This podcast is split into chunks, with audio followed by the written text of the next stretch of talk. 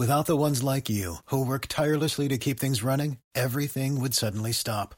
Hospitals, factories, schools, and power plants, they all depend on you. No matter the weather, emergency, or time of day, you're the ones who get it done. At Grainger, we're here for you with professional grade industrial supplies. Count on real time product availability and fast delivery. Call clickgranger.com or just stop by. Grainger for the ones who get it done. Well, our next guest was there and saw the president last night and can give us his take on where the race is headed. Adam Weiss is the co chair of New York State's Trump victory in 2020 and also a great political strategist. Uh, Adam, what was it like to be there? Yeah, Rita, thanks for having me.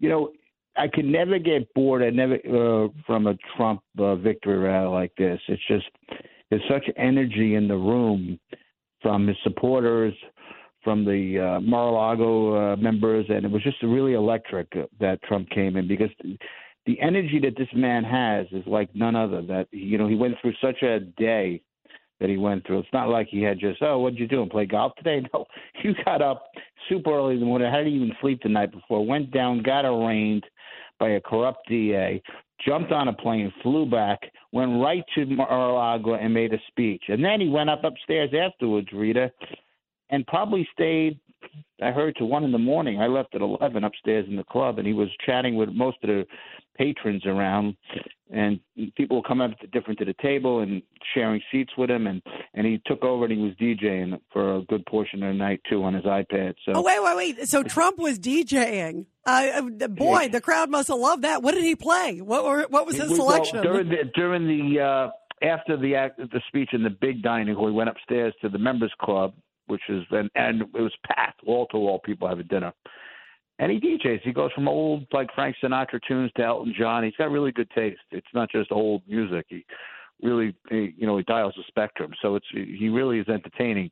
You watch him. He's holding the iPad and he's scrolling and he loves to DJ while he's engaging with with his. I mean, he was sitting with Tiffany and he was sitting with Tiffany's husband, and then and we saw, by so, the way, we saw was, Eric there. We saw Eric Trump there. Don Jr. Kimberly was there. It was a, it was a it was a a rally, you know, full of supporters. I saw Marjorie Taylor Greene was there.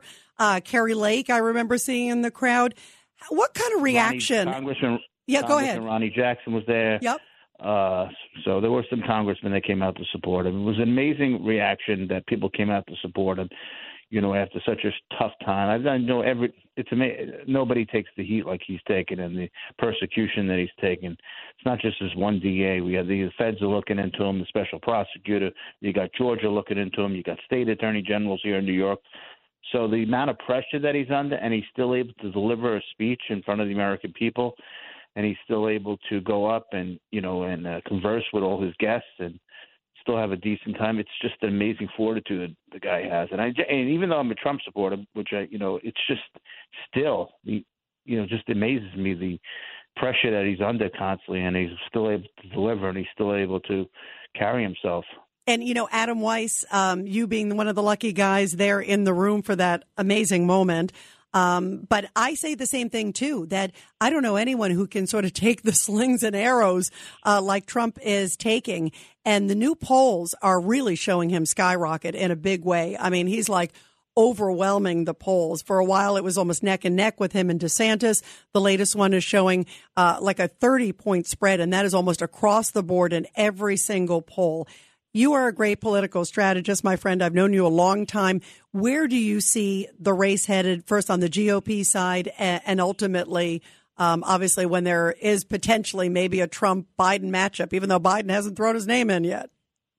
Because, Rita, you and I, way, way back, were New Yorkers, and there's no way we can't, we can't live in New York and be social without having tons of Democratic friends. So I have a lot of Democrats as friends and colleagues, and they even are looking at this as unjust and and not right and and sour to the criminal justice system.